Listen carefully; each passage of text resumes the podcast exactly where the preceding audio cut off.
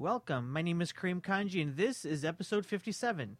Today, I welcome Canadian journalist, author, and documentary producer at TVO and anchor of TVO's flagship current affairs program, The Agenda, Steve Paikin. Hope you enjoy this conversation. Live from Pacific Junction Hotel, Girth Radio in session.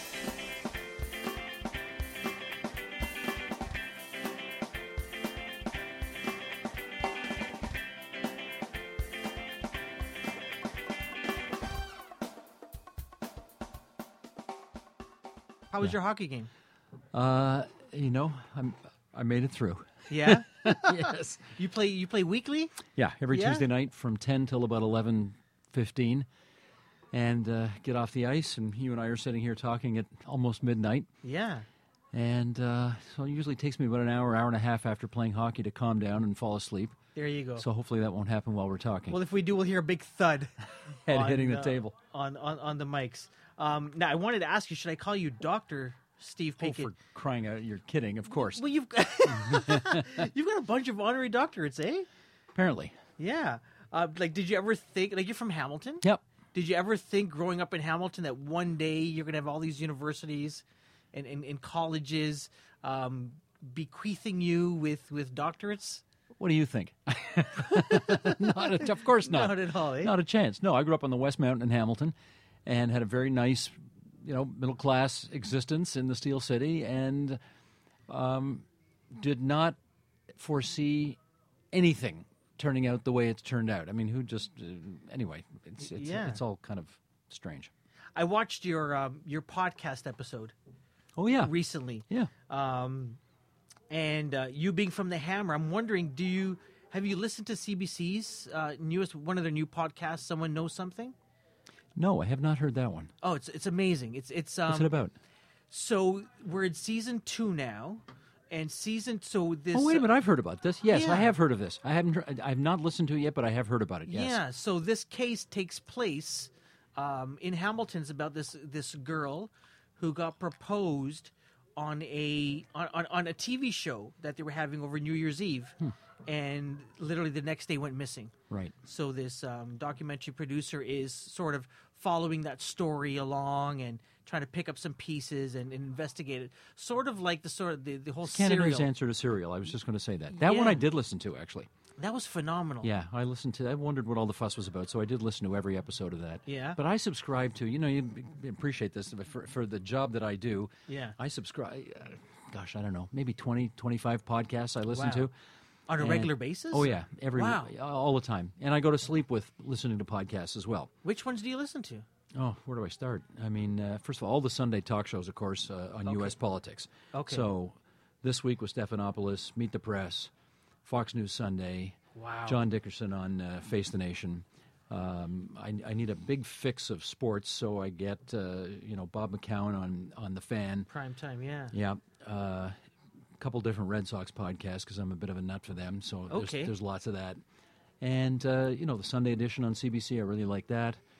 Um, oh, I'm forgetting a bunch, but you know it's all it's all like oh all the all the uh, Radio Free GOP, the Axe Files. You know lots of stuff on U.S. politics. You may have heard that. Uh, that a kind of an interesting election this year, so I've tried to stay They up did, on that. didn't they? They did. Yeah.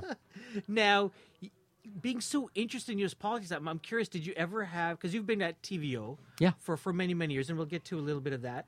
Um, have you ever had an inkling or a desire to to go down south and and you know cover exclusively like life in America and, and American politics? No. not a why. n- and, and any reason why? Uh, I'm Canadian. I'm Canadian. I like it here. My life is here. My family is here. My interests are here. I like to think of myself as a very happy, proud Canadian, and therefore, um, you know, the stuff that interests me and the and the people I know and care about are all up here. Yeah. I did live in the states for one year. I went to Boston University after University of Toronto. This is in the early '80s. Yeah. And so I had the experience of living in a big American city for a full calendar year. Yeah. So I know what that's about. And, um, I, you know, I don't have any illusions about how the grass is supposedly greener down there. It's not. Uh, so I'm, I'm very happy here and we'll stay here, uh, I hope, for uh, the rest of my life. You've spent most of your career in public broadcasting. Mm-hmm. Um, is that on purpose? For sure. Yeah.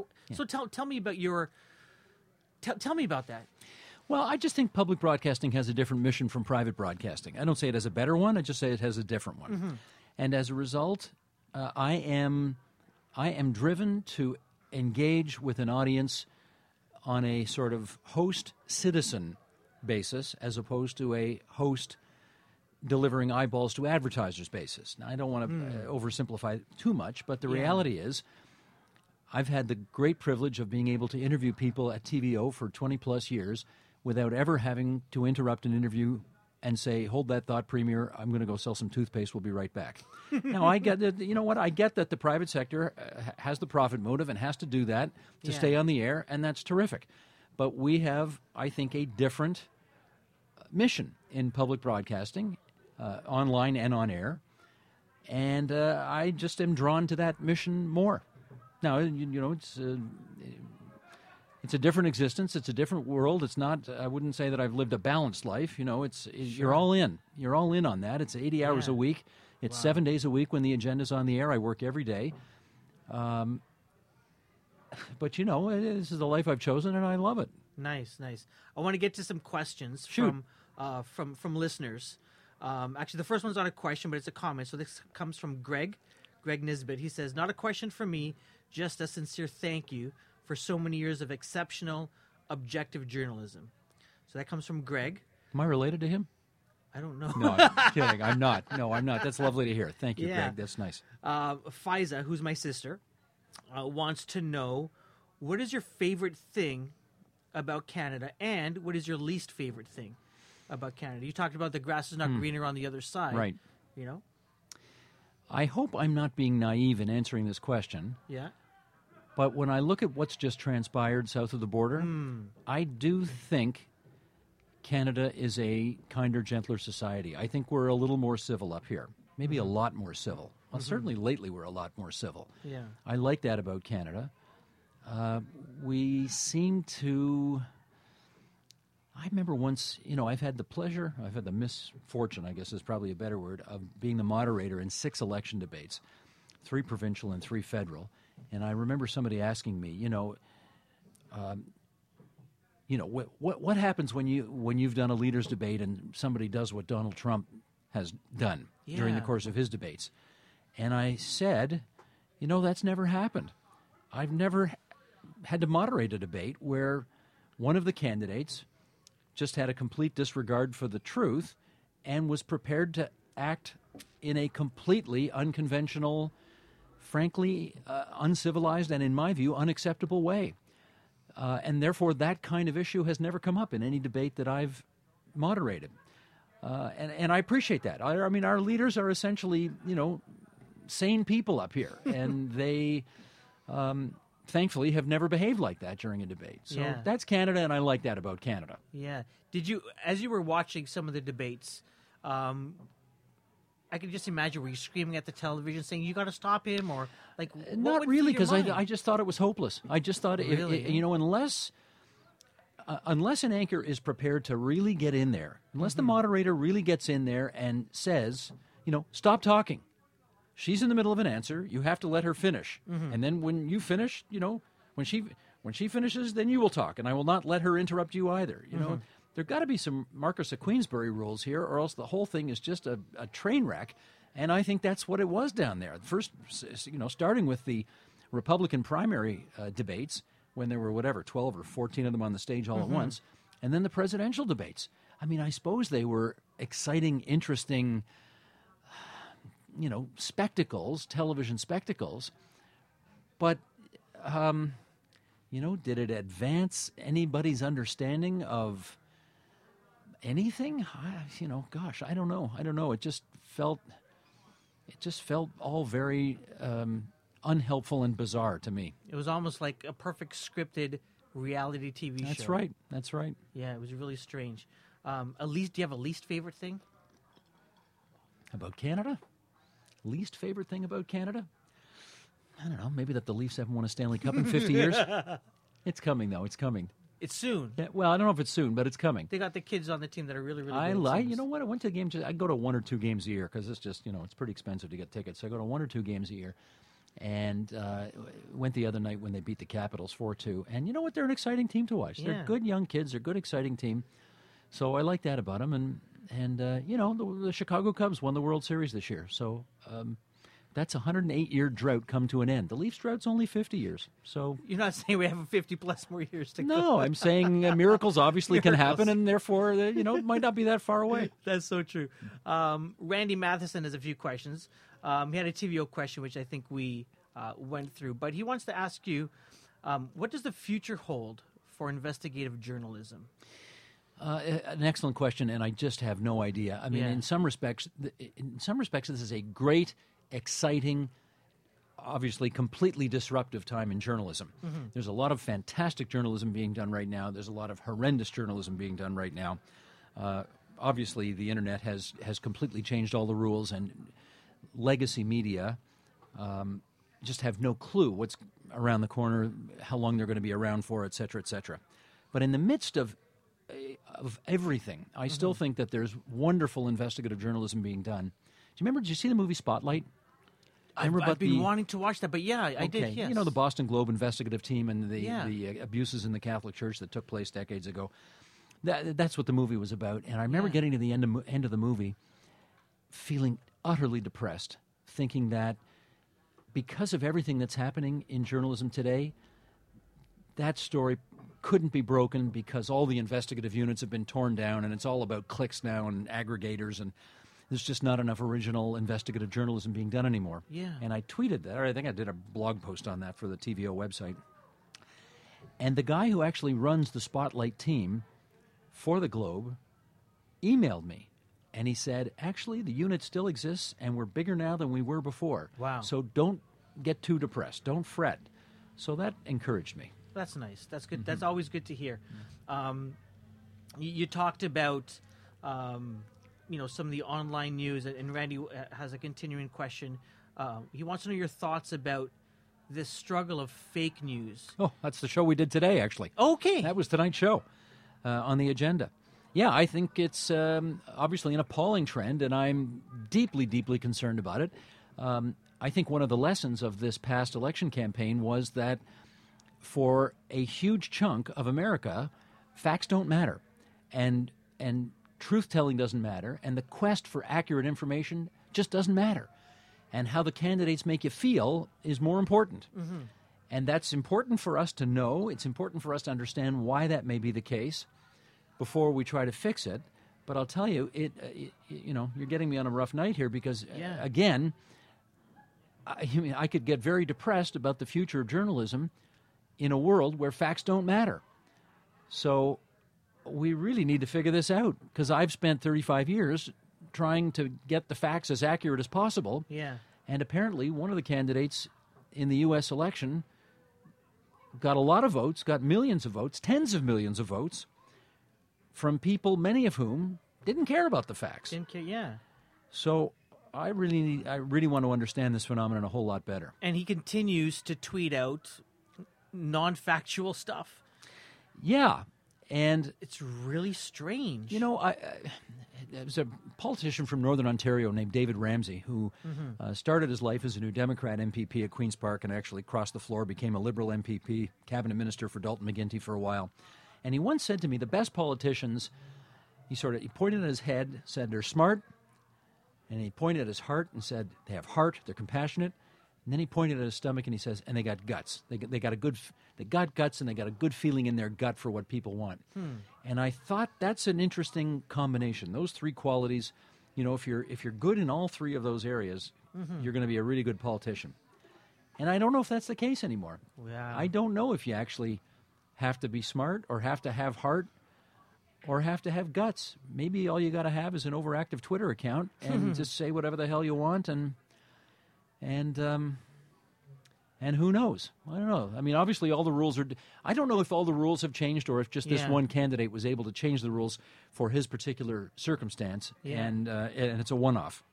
I mean, we're not going to know for a decade, so we'll keep an eye on it. Well, do we need to be concerned then here in Canada about um, about politicians that sort of see that playbook and say, okay, you know, like for for me, one example would be Kellie Leitch. You know, who says everywhere she goes, people are talking about Canadian values, and that's the most important thing to them. Right. Um, and we need to make sure that we screen everybody to make sure they have Canadian values and and whatever, whatever that actually means. Um, I'm curious, do we need to be weary of of people copycatting that playbook? Well, I would just say we don't. We really ought not to be smug about hmm. the fact that because we're Canadians, we think we are immune to all of the factors that uh, and all of the the trends that are happening in the United States. Yeah. Um, you know, we just I, I'm in the I'm in the hopefully in the understanding trends business. I'm I'm hopefully in the understanding facts, trying to acquire facts, trying to get as close to whatever the truth is as possible, mm-hmm. and then analyzing that, uh, facilitating discussions about that, um, doing programs about that. That's what I think Yeah. I'm. That's the business I think I'm in, and I, you know, I'm. I hope the rest. I, I hope enough of the people in Canada still care about that. Uh, that there's still a place on the on the broadcasting and online landscape for a media outlet that wants to do that. I, well, I hope so. Me too. You know, we could only hope so. Um, Lori has a question. So related to fake news, um, and and I thought this I had never heard of this term, but there's this emergence of what's called yellow journalism. You, you're, you are you familiar? well, the, what I understand that term to mean Yeah. is just sort of scandal sheet journalism. It's Yeah. just, that's what I interpret it to mean. Yeah, I, I'm wondering, um, you know, is there is there value in that, or is it is or is that just as as dangerous? I don't know. It's not my thing. I mean, Yeah. you know, that's the yellow journalism is nothing that particularly interests me. If you're talking about the scandal sheets or the Hmm. Yeah. tabloids or Yeah. all of that business, I mean, I guess there's a place for it for for entertainment value. But but I'm more interested in sort of serious analysis about big issues and and thoughtful debates and I am, you know, I am of the view that if there are more of us doing that, it has the ability to engage more citizens, to raise the level of awareness and understanding of how our country, province, city, how it all works, and it's the best way I think to keep politicians accountable and to keep citizens engaged. And that's what I'm that's what I'm trying to do. So I want to end off with, or end off the uh, the, the the listener submission of this. Um, this question comes from Anise. Um, you know, he says you've interviewed people from all aspects of life: politicians, activists, musicians, podcasters, uh, artists, authors, athletes. Um, is there something that you've gotten from your guests, whether it's something they said or something that they've done, that really got you excited? Oh, that happens every day. I Okay. the beauty of my job is I wake up every day and I know I'm going to go into work and learn something new. And that's what keeps me going back. I mean, I don't, I don't. I used to work at CBC. I probably did a thousand news pieces for the six o'clock news at CBC. Yeah. So you go in and you learn something new every day. And then came to TVO. I probably interviewed twenty thousand people since I've been at TVO. Uh, and you know, it's a rare, rare day where I come into work and I don't learn something new. Yeah. So, yeah, that's that's what it's all about. when when I think of TVO, I think of two things. I think of you, and I think of Polka Dot Door. um, what has kept you, you know, because you've worked at CBC, and I know you've got this passion for for public broadcasting. Why TVO? I'm very curious. Oh, I've that. been attracted to the mission of TVO even before I started working there. It's interesting. Okay. I, I even when I worked at CBC, I used to give money to TVO because I watched the channel and I remember thinking, oh, they do good documentaries and I like the programs they do. So Mm-hmm. I, I was a member before I was an employee, and I'm, uh, you know, it's uh, just a handful of very simple reasons why I work there. Number one, I love the mission of the place, right? Yeah. To engage people at the dawn of the 21st century in the big issues of our time, provide a kind of a thoughtful forum in which people can engage on those issues, engage with people as citizens and not as potential eyeballs for advertisers. I mean, that's our, you know, in a in a in a nutshell, that's what our mission is, and to do it on television and online. You know, through all the content we create, be it television programs, one-on-ones, debates, uh, blog posts, uh, you know, on Twitter, on Facebook, whatever. So I love that mission. Yeah. Uh, number two, I have a lot of freedom there. You know, uh, the line between having an idea and seeing it on the air is a very short line. At lots of other places, I think it's a longer line. Number three, an hour, no commercials every night. I mean, how great is that? That's amazing. It's phenomenal. I mean, it's just a beautiful thing. Um, number four, I really like the people I work with. I think they're all like me. I think they're all sort of. When I say like me, I mean I think they're all attracted to that to that mission of the place. Uh, there's there's no question that all of the people who work on the agenda at TVO could work somewhere else and make more money. There's no doubt about it. I think they don't because they like what we're doing, Yeah. and they like the they like the freedom, they like the format, they like all that stuff about TVO that makes it. I think unique on the dial. I mean, I, I don't know. Let me ask you. There's 500 channels or whatever, a thousand channels out there. There's the internet. There's everything. Yeah. I look around. I don't see anything else like TVO out there. No, there isn't. That's my feeling. I'm I'm very interested. I we always hear these discussions around the CBC and funding and taking away. They take so much. I I very I don't think I've ever heard anyone at the provincial level of government say, you know what, we need to start defunding TVO. Well, okay. Here's the the, re- the reality is Yeah. that you know. First of all, we're grateful to uh, the province of Ontario for the allocation that we do get to keep the lights on. Yeah. And the fact is, during my time at TVO, I have worked there uh, while all three parties currently represented in the legislature have been in power. So this is not a partisan comment. What I'm about to make, we're grateful to you know whoever's signing the checks to keep the lights on. Uh, having said that, it certainly doesn't cover the whole nut. Sure. And we do rely on corporate underwriting, and we do rely on Mr. and Mrs. Everyday Ontario uh, to help us stay on the air. And people are incredibly generous. Um, uh, you know, people are already paying, I think, three bucks a year per person for TVO. I mean, Yeah. I think it's a steal. I really do. I think it's a steal. Absolutely. That's it, eh? That's it. It's a it's a very modest amount of money, and considering, you know, what we put out for that kind of money, I, the I think it's yeah. I think it's a great deal. Uh, so even though people are already paying for TVO through their taxes, there's still tens of thousands more that actually go into their pockets and give us extra because they like our mission, they like what we're doing, they Mm-hmm. see the value in it. Um, so uh, what am I saying here? I guess I would encourage more people to do that because it'll allow it'll allow us to keep the lights on and keep doing stuff that people like. But uh, I've always seen the value in it since before I started working there, and I'm glad that other people do too. Yeah, you've uh, been known to be. I, th- I think you won an award as one of the most objective newscaster or broadcaster, something along those lines. I'm very curious. How do you stay so objective and not let your personal opinions get in the way? I th- first of all, uh, if that's your observation, I appreciate that because Yeah. that that is absolutely what I fervently try hard to do.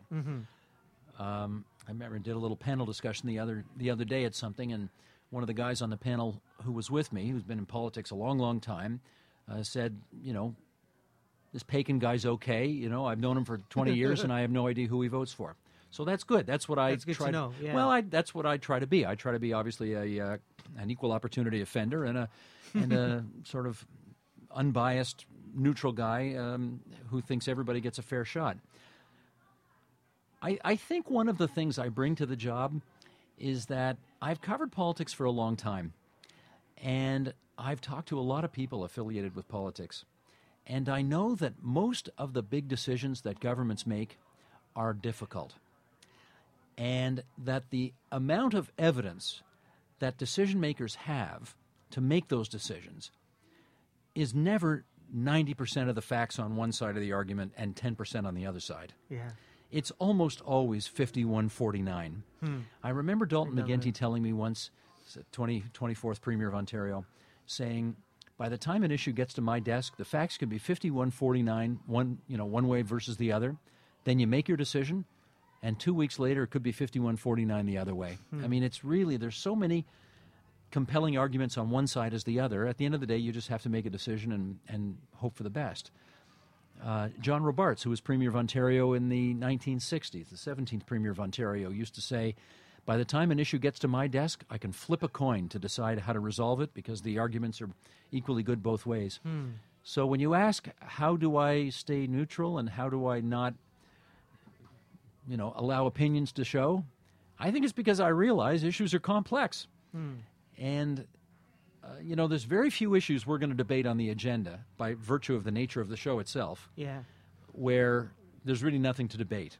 You know, they're always complicated issues. Yeah. And so, and, and I don't think I'm any smarter than the next guy to figure out how they should be resolved. So that's why it's not a problem for me. You you mentioned McGuinty there. I'm curious. What are your thoughts on what his what his legacy is going to be? I can't tell you what his legacy is going to be because um, it's funny. I would, not to name drop too much here, but but uh, I, I have come over the last 15 years or so to become an acquaintance of Jimmy Carter, former president of the United States, Okay. 39th president of the United States. Through some fortuitous circumstances, I've I've been able to be in his company four or five times over the last Wow. several years, and and you know he said something to me many years ago about you know, he's considered one of the great, maybe the greatest ex presidents ever. He's done so much. He's been the longest serving, if I can use that word, ex president in American history. Yeah. And he's done great things as an ex president. His mm-hmm. presidency, you know, more controversial, lots of critics. But his ex presidency, mm-hmm. uh, I think every, all, virtually everybody agrees, it's been fantastic. And when I asked him many years ago whether he's surprised at the increasingly positive reviews he's getting mm-hmm. during his now very, very long ex presidency, right? It's how long is it now? 36 years. Wow. Uh, he said, No, I'm not surprised at all. He said, It's inevitable. Uh, the longer I'm out of office, the more people can reevaluate my time. Yeah. And they can make, uh, you know, they can come to different conclusions. And I think that's the case with Dalton McGuinty. So it's the case with any politician. You know, what you're going to say about Dalton McGuinty a year after he stepped down, Yeah. and what you're going to say about him 25 years from now, could be totally different things. Yeah. That is so so true. Um, you've been an election debate moderator, and I just realized you don't do that anymore. Well, I didn't do it in the last election campaign okay. because uh, I never got asked. You never. Okay. um, how do you prepare for something like that? Well, you, you, you read everything, you talk to everybody. I Yeah. mean, that's essentially what you do. You want to be as up on everything as you possibly can. Um, you know, you, when the leaders come through town, you go see their events.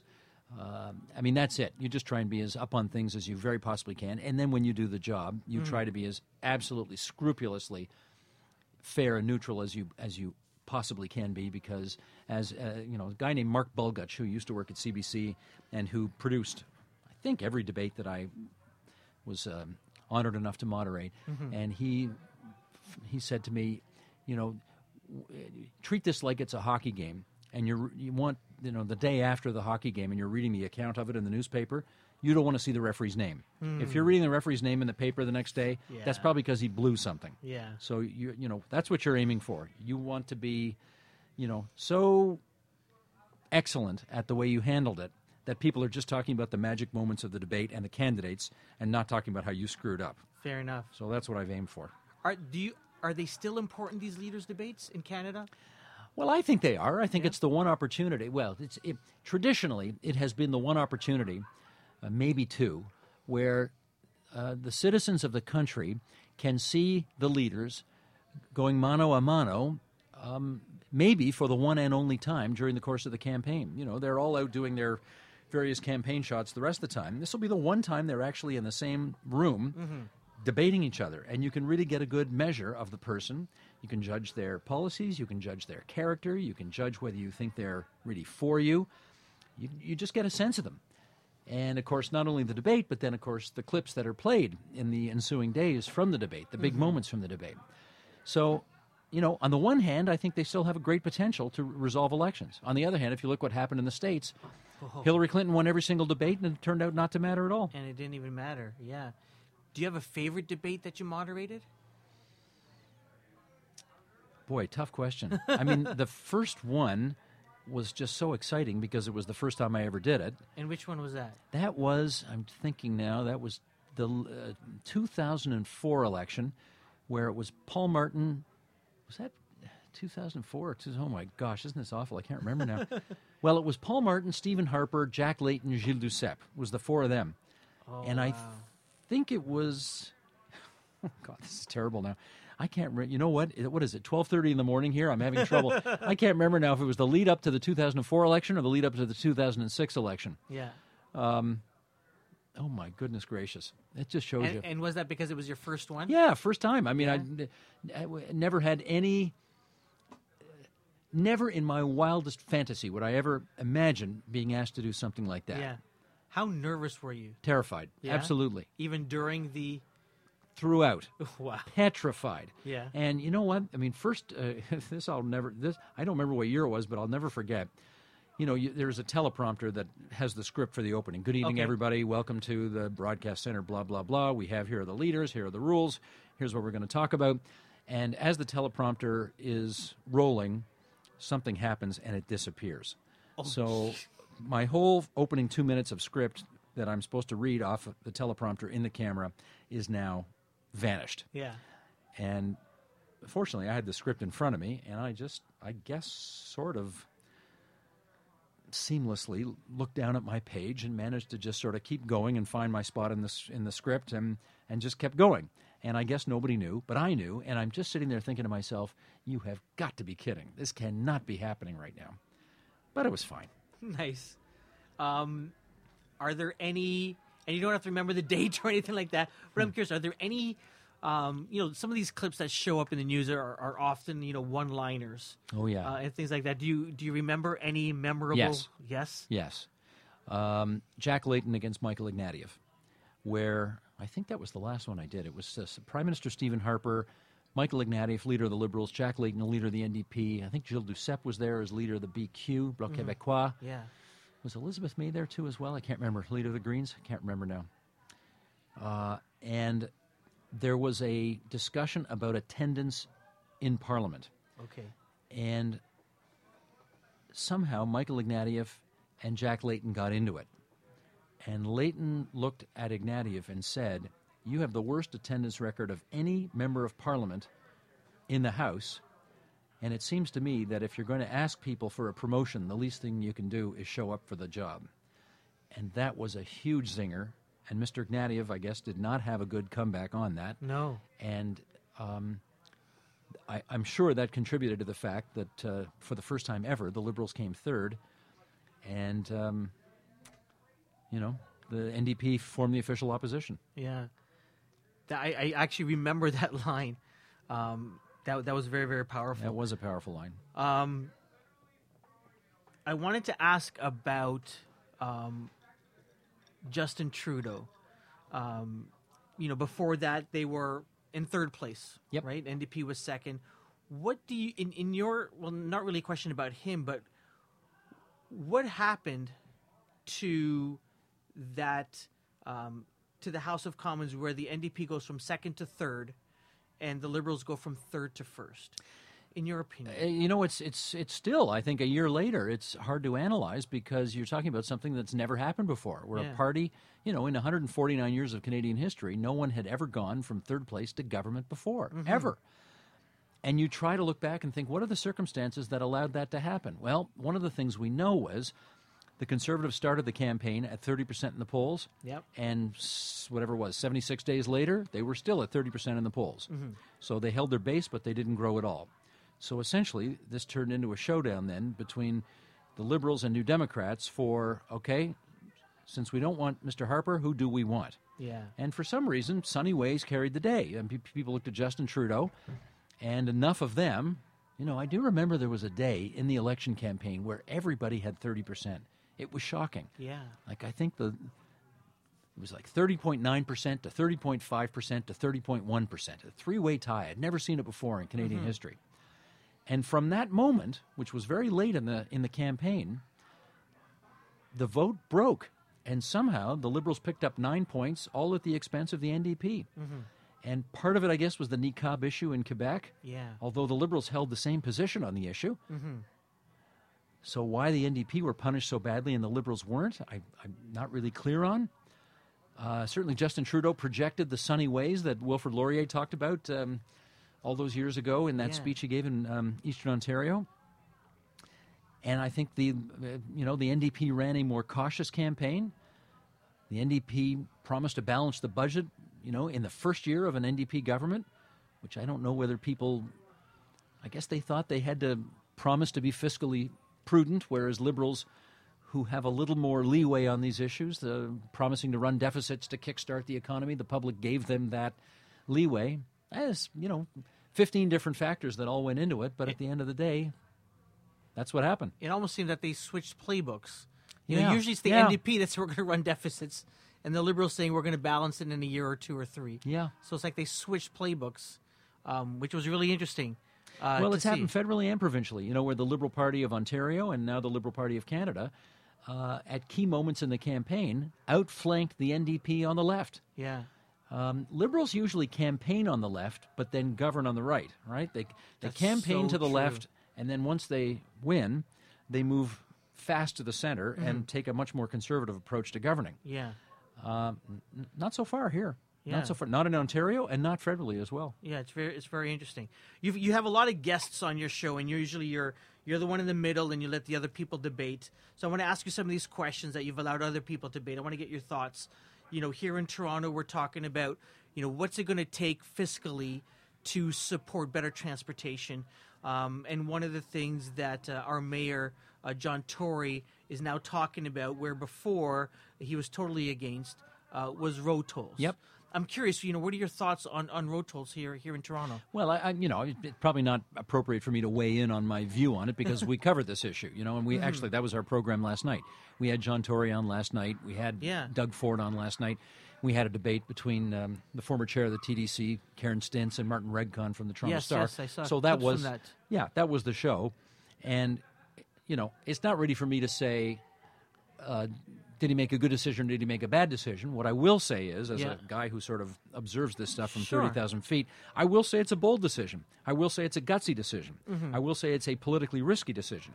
Uh, the mayor has basically given, you know, some might say, gift wrapped Mm-hmm. uh, an issue for Doug Ford to use against him for the next two years in the lead up to the 2018 election. And uh, Doug, in fact, Doug Ford on on the interview that he did with me Yeah. Said I was going to run provincially, but with this toll issue now being introduced, uh, I'm reevaluating, and I think I'm going to run for mayor again and have a rematch against John Tory. So, you know, John Tory's approval rating is extremely high right now. It is, yeah. And so he decided to, you know, spend some of his political currency that he's had in the bank, and we'll see where it takes him. Yeah. I, I want to ask you about the decision to have um, to have uh, to have Ford on Mm-hmm. uh, as a guest. Um, and again, I'm you know I'm not privy to, to to understanding how these decisions are made, and Well, I am. but there you go. So so then you can let me know how how it worked. Um, why have Doug Ford on and not somebody who who essentially, um, you know, he's in the public eye, but he's a private citizen, um, and not have somebody from council on who might oppose road tolls. Okay, well, first of all, th- the Doug Ford interview was not an interview about rolled tolls. Uh, the fact is, it was a book interview, and I have yeah. when I do interviews with people who've written books, you know, they don't usually come on with anybody else. They're one-on-one interviews. So, that, n- Yeah. no- you know, because I did see some pushback on Twitter about how could you have this guy on. Yeah, Okay, well, there's a bunch of reasons why he was on. Number one, he wrote a book. Yeah. and he, he's he's a public figure. He's not a politician today, but he's Yeah. certainly a public figure. He wrote a bio, he wrote a uh, an autobiography and a biography of his late brother, who was the mayor. So all of this is in the public da- domain. Mm-hmm. Yeah. It is all in the public interest. So that's reason number one why we Yeah. would have him on. Number two, he came second in the last mayor's race. He got three hundred and thirty thousand votes. Mm-hmm. Whether you like his politics or whether you don't, that makes him a legitimate political figure worthy of having on a current affairs program to be interviewed. And number three, you know, there were, besides interviewing about what was in the book, the tolls issue had just broken the day before. And so it seemed to me to make sense to ask him his views on that as well. And even though we're not a news show per se, Yeah. and we don't sort of tend to try to make news, the reality is he did make news by saying he was going to switch his focus from the province to the city of Toronto. So that's why we had him on. fair enough. Sounds good to me. Um, what, one of the issues that that came up after the U.S. election, uh, to go back there, was this issue of giving equal time to both sides. You know, giving equal time to Trump and Clinton, but really was the equal time in terms of you know putting a magnifying glass and saying you know Trump is saying all these racist, misogynist things, and Clinton the emails. Um, and it seemed to me that it was always Clinton's emails, always Clinton's emails, um, and it, there was a little bit about the Clinton Foundation. Um, I'm curious about the validity or the importance of uh, of the media, and you can give me your perspective on this, um, on on needing to give equal time when issues are not necessarily equal. It's a great question. It's uh, this notion of false equivalency. Yeah. Um, you know, the media feel it's very difficult to say the media like they're all the same. They're not all the Sure, same. yeah. But I can tell you that people who are sort of trained at journalism school and go work for a legacy media outfit feel a great deal of pressure and responsibility to keep things even. And so if the the story one day is Donald Trump's racism, misogyny, xenophobia, uh, we got to build a wall and mix, you know, the whole nine yards, then many people in the media feel an obligation on the next day to do something similar against Hillary Clinton, lest they be accused of being in the tank for Clinton. Mm-hmm. And so suddenly the emails and the foundation become, you know, big stories that have white hot focus, even though, you know, they clearly, at least in the view of many, don't rise to the same level of seriousness as the issues that were surrounding Donald Trump. Mm-hmm. But that's the false equivalency that, equivalency that many media feel burdened by. And I think it takes, you know, at some point there were many media outlets during the course of the campaign who just made a decision that, you know what, that's what we traditionally do, but we can't do that this time because, in fact, one candidate's, if I can use this word, sins are so much more egregious than the other candidate's sins. We're mm-hmm. just going to have to say that and point that out. Yeah. And, you know, I think the New York Times performed that way, the Washington Post performed that way, MSNBC performed that way. I mean, it's some, you know, what you might call normally liberal or progressive or left leaning media outlets. Um, it's one of the real conundrums of daily journalism is how to how to treat two candidates who are vying for the same office when one of them uh, you know when the excesses around one of them are clearly more egregious than the other Yeah. and you know, I think it, I think Secretary Clinton could make an argument that she was unfairly tarnished by coverage surrounding an FBI investigation, surrounding emails, surrounding the Clinton Foundation, because media felt this burden of false equivalency, which which is a tough one to get over. Yeah, it's it's so interesting when you're trained to do one thing, and then you s- yeah. Um, do people is is there a you know with you know one of the factors people said was um, you know Trump was an outsider. Do people trust like in your sense? Do people trust these career politicians or even politicians anymore? You feel? Well, I mean that's a, that's a complicated question. I mean, Yeah. the, the, the one line I heard about Donald Trump, which I thought was actually very, it's a really brilliant insight, was that nobody took what he said literally, but they took what he said seriously, and by that, nobody expects him to keep all of his province, pr- promises to the letter, but uh, they were taking the issues that he talked about seriously and his commitment to doing something about those issues seriously. So that was the case for, for Trump, and obviously for Clinton, there was a different set of standards entirely. So it's a. I tell you what. It, uh, let me make the uh, the analogy to the Conservative Party of Ontario. Okay. From 1943 to 1985, the Ontario Progressive Conservative Party ruled Ontario 42 straight years. Mm-hmm. And one of the reasons was, I think, we didn't have a kind of hothouse media atmosphere where you know you've got a million deadlines a day, you've got social media blasting out there all the time. You were actually able to sort of think issues through. There was a lot less screaming and a lot more thoughtfulness. Yeah. Nowadays, the lifespan of a government or the lifespan of a politician just seems a lot shorter. Uh, and as a result, uh, it's a lot harder to govern. And as a result, if you've got a, cl- a candidate like Hillary Clinton who's been in the public eye for 35 years, that's tough. It's really tough when everybody's looking for shiny, new, exciting, bold, and she's promising sort of pragmatic, steady, experienced leadership. Yeah. It's a tough sell for her.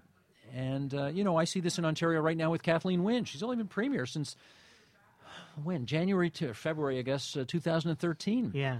I mean, it's not even four years yet. And yet somehow it feels like eight. It seems like a long time. In some respects, yeah. Yeah. And I think it's because the hothouse in which politics takes place nowadays just sort of ages the candidates and the lifespan of a government twice as quickly in some respects. We want the shiny new thing. well, I, I don't know we get tired of them more quickly or if Yeah. it's just more difficult to stay on the positive side longer. It's Yeah. tougher. I mean, you saw it with, with Stephen Harper. I mean, there was just a, you know, there was, there, there was a shelf life Yes. uh, to that government, and um, there will be. There's obviously a shelf life to every government, but Yeah. it seems to be a shorter shelf life shorter these and days. shorter. You've written tons of books, Steve. Um, a I don't know, lot. seven a ton. I've, I haven't written any, so that's a ton. um, you, you, but you, you know, you've written about hockey, uh, but a lot of books about political leadership. Um, you know, your your last one about Bill Davis, talking about you know forty plus years, um, the PCs in, in, in power and him being a big part of that. Um, what's your interest or fascination with with political leadership? I guess I've always just had a hankering to know how these people do what they do. I'd like mm-hmm. to know the how they make decisions. I like to know what it is about the life of a politician that appeals to them. Uh, because you have to know that every time we have an election in the province, there's 107 ridings up for grabs, which means if you multiply by, let's say, an average, you know, three, four, five candidates per riding, you know, there's five, six, seven hundred people who are running for office Yeah, and 80% of them are going to lose.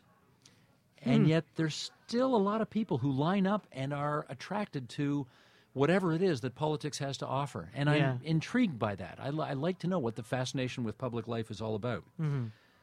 I know it's very fashionable to sort of poo poo these people and to, um, you know, be utterly cynical about their motives and so on. But I, despite having covered this for 35 years, I'm not cynical about what they do or how they do what they do. Some of them behave badly and some of them do stupid things. But I think in the main, in my experience anyway, most of them are there to do a job. They want to do it well. They all get elected for different reasons. Um, but I still respect the job. You know, the job of a politician is, in many ways, a thankless job. And uh, I wouldn't do it. I'm glad there are people who want to do it. And I just, you know, have spent a lot of years trying to understand how and why they do what they do. in your latest book uh, about Bill Davis, um, there must have been some things that you learned about the man. Oh, yeah, for sure. Um, is, is there one thing that stands out? One thing. Boy, book is 590 pages long, and you want me to come up with one thing. Well, let's put it this way there's a lot of politics of personal destruction these days, right? I mean, you don't Sure. just want to win elections, you want to destroy your opponent. There's a lot of that that's going on in politics. Yeah, I mean, yeah. we just saw it in the last national election in the United States. I think what I like about the Bill Davis story is that Mr. Davis understood that everybody got elected to go to Queen's Park to do a job. And some of them got elected as conservatives, some as liberals, and some as New Democrats.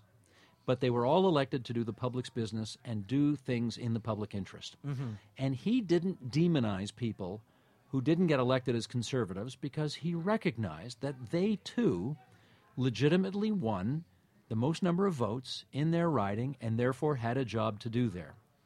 And he had friendships on all sides of the legislature. Hmm. I always found it fascinating that when Brian Mulrooney called Bill Davis in 1984 and asked for his advice on who would be a good ambassador for Canada at the United Nations, Bill Davis's answer was the leader of the NDP when he was premier at Queen's Park, Stephen Lewis, hmm. right?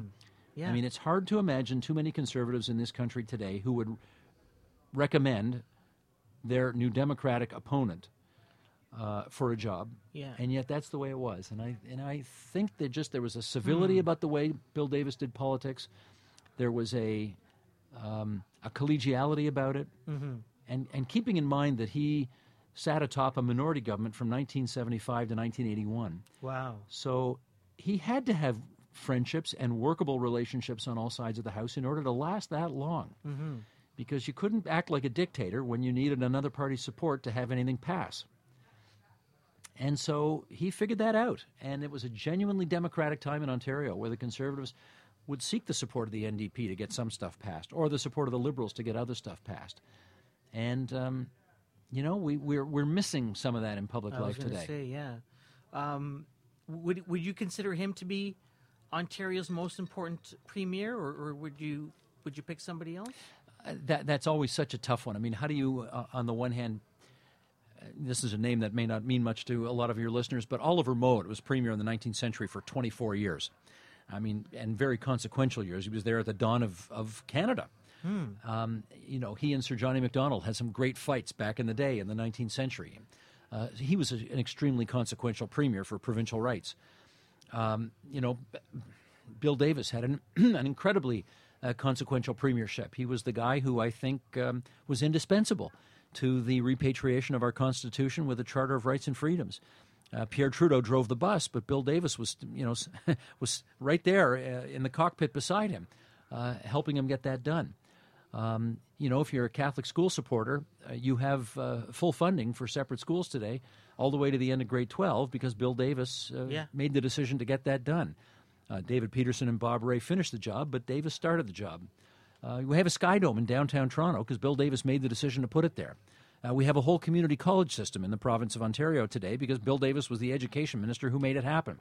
Uh, we have OISE, Ontario Institute for Studies in Education. We have TVO uh, because you know Bill Davis wanted to create these other educational opportunities. Five or six new universities that came in in the 1960s on his watch. So consequential, absolutely. Yeah. Uh, the most consequential, it's always hard to It's say. hard to- yeah. Won four elections in a row. No one had done that since World War One. Yeah. No one's done it since. You know, he's got a pretty good resume. This guy. I, I didn't see it in your in your bio as, as I was research, researching uh, some of this. But do you do you teach at all? I do.